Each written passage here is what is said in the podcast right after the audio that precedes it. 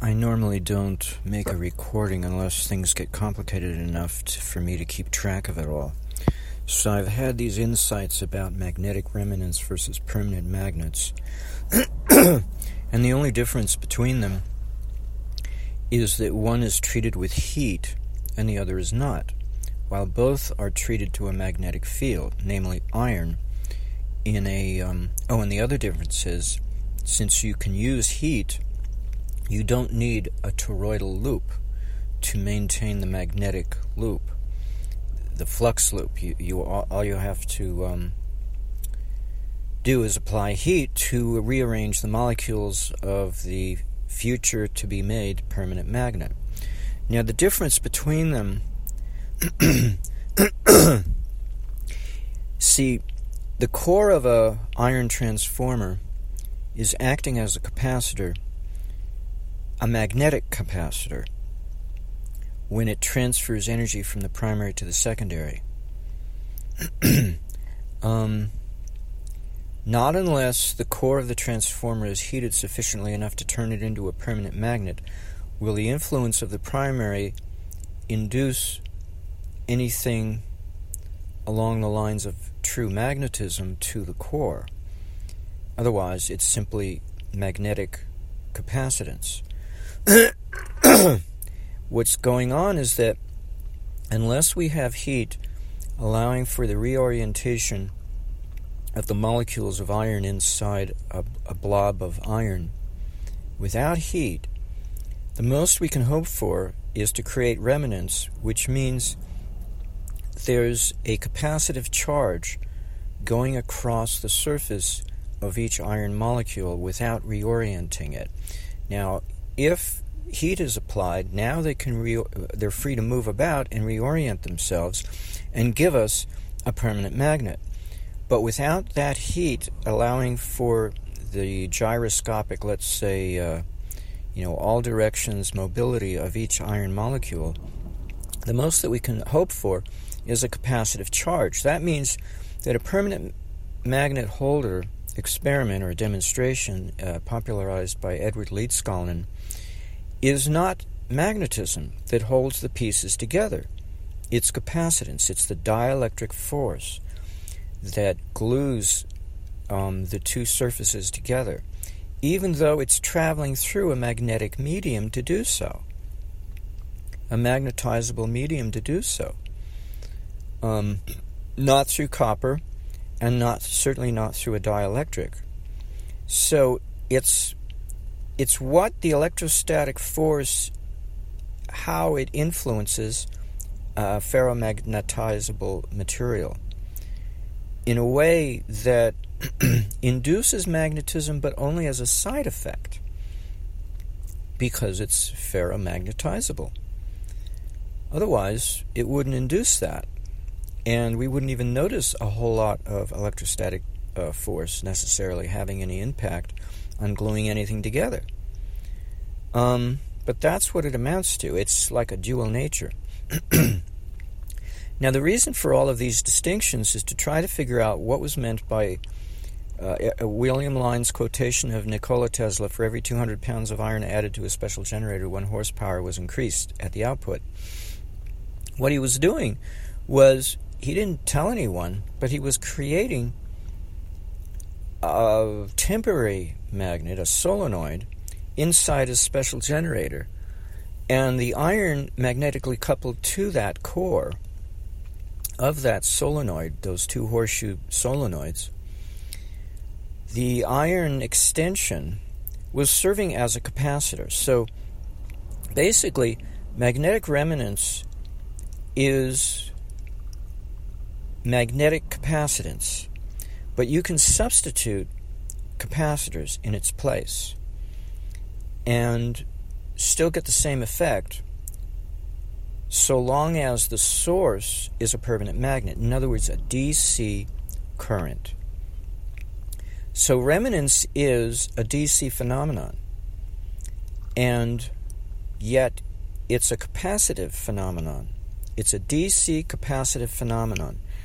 And that's the purpose of the iron, 200 pounds of iron, is not the 200 pounds, but 200 pounds fashioned with sufficient surface area to create capacitance, and also um, sufficient looping surface area to create inductance. Two types of uh, consequences of surface area.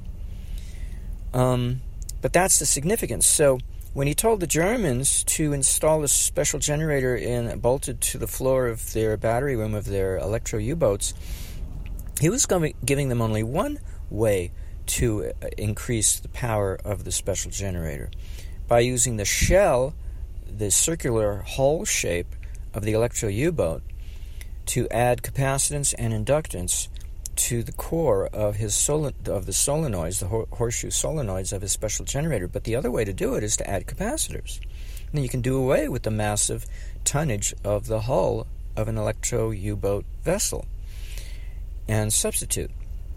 So this is basically an ideal transformer in which you replace the core of a transformer with permanent magnets. And if you have four rod shaped permanent magnets oriented in pairs that are aligned with each other, but then the opposite pair is an opposite polarity. In, in other words, on a diagonal. So you make a square arrangement.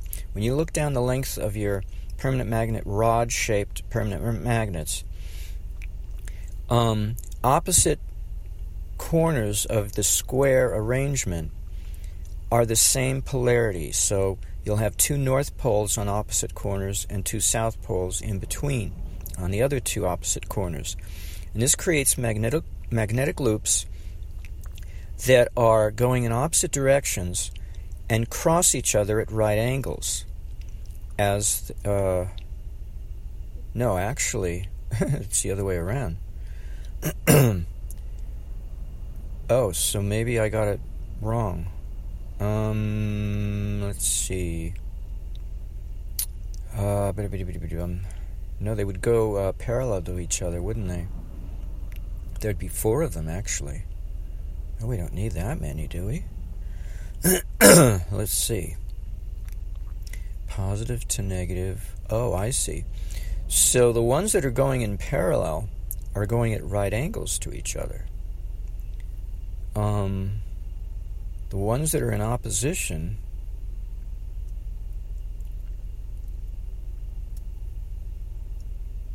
are in a parallel arrangement, opposition of pol- polarization. Well, in any case, that was the idea, was to have four rods, two of them um, flipped in their polarity of poles. Um, but that's the core of tra- an ideal transformer. But in order to get more power out of it, you either add capacitance, usually in pairs, in series with the with the um, no. Uh, let me think. Right, in series, shorting out basically the terminals of the transformer. Um, or you add iron bolted, coupled, magnet- magnetically coupled to the endpoints of those permanent magnets. That's why he used a horseshoe shape, I guess, because then he could have them meet together and be bolted to the floor. In any case, of the Electro U-boat. In any case, um, an ideal transformer is a transformer that has DC capacitance stored inside of it, and that's a permanent magnet. But you got to have more than one, and I think it's four not two, because you got to have the DC orientation of magnetic looping, because that's what a permanent magnet is. It's a DC uh, magnetic orientation of flow, you know, equivalent to a solenoid, a DC solenoid. um, it'll form a magnetic loop coming out of one the ends of one permanent magnet and entering the ends of the other if they're opposite oppositely oriented, but that only creates one magnetic loop. So now you need another magnetic loop involving two more rod shaped permanent magnets with the poles at the ends of the rods to create a magnetic loop going in the opposite direction because now when you have this core, you want to subject it to an oscillating magnetic field coming from the primary, going to the secondary, and back again, from the secondary back to the primary. And that means you need the DC orientation in both directions simultaneously so that whichever direction is being applied by a coil, it'll have one magnetic loop to augment it during each half cycle. It'll always have one loop to augment itself and not entirely fight it. The other one is there fighting it. Um, of course, the net, um, um if all four permanent rod shaped magnets in the core of the, this trans, ideal transformer are equal, equal strengths of magnetic strength, then when the primary, let's say, applies it one half phase of its alternating cycle, um, it'll be a net gain because the the two uh, rods that are in opposition to each other, each pair of two rods, cancel each other out. So you'll still have the transference of energy from the primary to the secondary, but you'll have an added DC boost. I don't know if that's called a DC bias or not. Um, I don't even understand what a D, DC bias means. Um, oh, but that's usually applied to a frequency generator, a voltage source uh, sine wave generator. That's right. So I'll have to look up what a DC bias means, but that only applies to a signal source. This has to do with a, with a primary, let's say, transferring a signal through the core of a transformer and what impact it'll have depending on what we make the transformer core out of. Now, obviously, a permanent magnet cannot be um, is not going to be the same makeup as an AC transformer core, which is designed to lose its remanence immediately once the magnetism of the primary, let's say, is reduced to zero. We don't want that. We want a material that's suitable for a permanent, uh, a perpetual motion holder. That's it. A propulsion, perpetual motion holder experiment popularized by Edward Leedskalnin. Yet we want to take a step beyond that because that's just a temporary situation. We want a permanent magnet. And then we use the additional iron that Edward Leedskalnin demonstrated in his perpetual motion holder experiment only as an additive magnetic capacitance, which we can get anyway by connecting capacitors to the transformer by shorting it out in pairs. You need two capacitors to short out each transformer with itself against the two terminals of, let's say, its primary on one side, and then another pair. Um, let's see if I have that right. No, actually, um, it's only one capacitor. Oh, let me think. uh, right? No. Oh, well, no. Two capacitors. One shorting out the primary, and one shorting out the secondary. So we treat it like a motor, in which we have a capacitor uh, across the motor in parallel with the motor coil. Now, this is in addition to capacitors that are in series, a pair of capacitors that are in series connecting the terminals of the transformer to something else. Now, that something else could be the same model, creating a daisy chain of loops of Eric Dollard's analog computer in LMD mode, but it's more than LMD mode because now it has capacitors shorting out the, each coil of the transformers, linking the daisy chain of analog computer and LMD modes together. And you need those capacitors shorting out the coils of the, each uh, coil of the tra- each transformer in order to initiate over unity. Initiation is the hardest thing. Once you get that going, everything is clear sailing. It'll simply build up. But getting it started is the hardest part. And this is basically Bewley's archetype, a modified version of Eric Dollard's analog computer in LMD mode that has a ring of capacitors, of four capacitors, and on opposite capacitors, on the pair of capacitors opposed to each other, just one pair, we have positioned the transformers, linking each uh, four capacitor loop together with the next four capacitor loop through magnetic coupling. But um, the capacitors are isolated, electrically isolated from each other, each ring of four capacitors. Um, only magnetic coupling joins them together. And the Bewley archetype is superb, but it's so powerful that it explodes. Unlike Eric Daw, if the transformers are ideal. Now, I just stated that the use of the capacitors creates them in an ideal state. So I suspect that if we take out the extra pair of capacitors that are shorting out the coils of the transformer and replace it with a humongous amount of iron with lots of surface area undergoing remanence, that anything short of infinity, infinite uh, mass of iron, will not give us an explosive condition.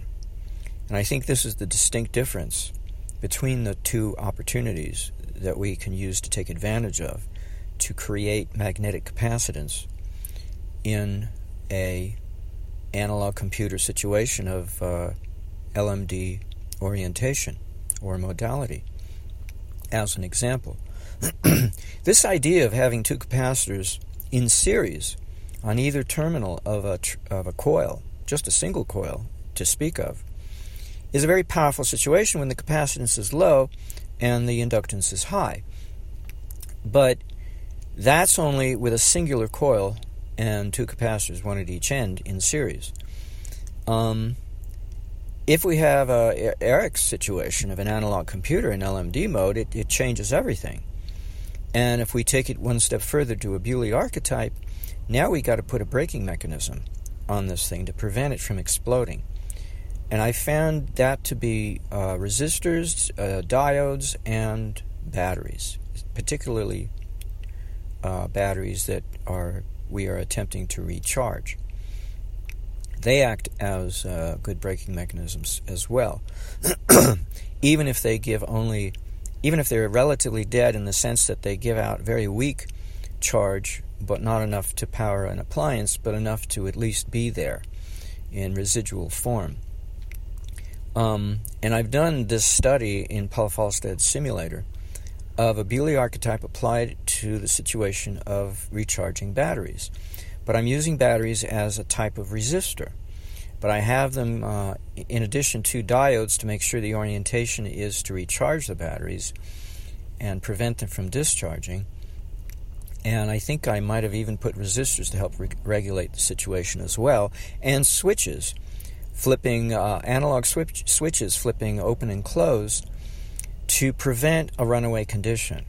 So I'm not. I can't remember. I'll have to look up what the switching speed was, um, because it might have been something ridiculous that's not mechanically possible. But um, there are workaround solutions.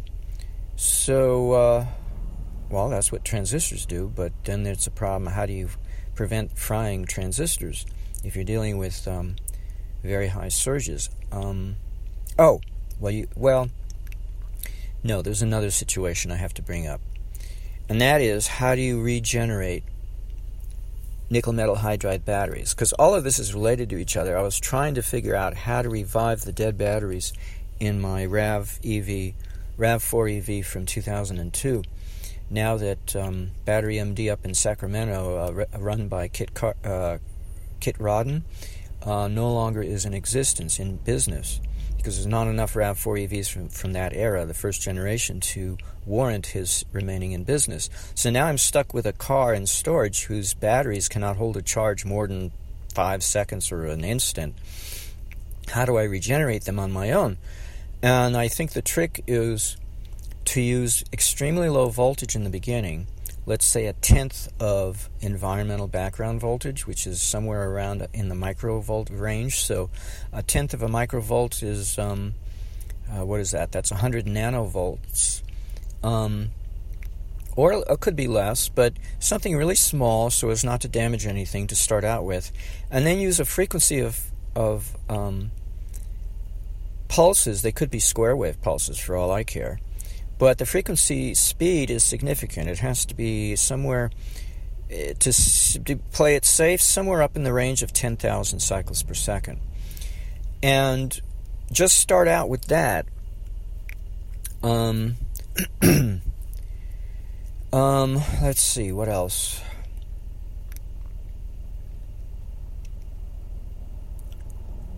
Well, yeah, in charging the batteries using an extremely low voltage, and restrict the current so that with humongous resistance so that no current can get through. And I guess the only way to do that is with capacitors. Because uh, any high level resistor is very hard to come by and very expensive and could probably get fried at some point anyway as it slowly wears down. And then its wear down rate could probably accelerate. And then we'd have problems. So I think capacitors would be the only way to do this to block the DC flow so that there'd be no current coming and going to the battery. And then we add diodes to make it one way flow. If you know any residual current that might be there, that might be the be- best way to do it. But to get the switching speed, the the the, the oscillations, so up at around ten thousand, and so any residual current will only go in one direction. The voltage, of course, will be massaging in opposite directions, and um, it'll be at a high rate and very weak voltage. And this is to try to get all of the crystallization, I suppose, shook up inside the battery to get it loosened up so that its ossification status becomes more flexible because that's what's preventing the batteries from becoming recharged. And that might be all that's needed over a certain length of time. Um, and then that to regenerate the batteries and make them capable of holding a charge. Now, now, when it comes to recharging them, they should be recharged correctly, which means high voltage, low current. Um, they should never have uh, high current applied and just a minimum amount of voltage. That's uh, ages the battery and creates the problems in the first place of them losing the ability to store a charge. Um, and it should probably be pulses. You know, there are a lot of these pulsing me- uh, available on the internet uh, on Amazon that pulse charge a battery, but they don't do the configuration that I've explained at um, a high enough frequency and a low enough voltage and a blockage of current. That I don't think they do. Um, in any case, whatever method is used for regeneration, basically, by way of extension, has to be the same method used for recharging them in order to preserve the life of the battery and not destroy it in the course of recharging it. So that terminates this recording.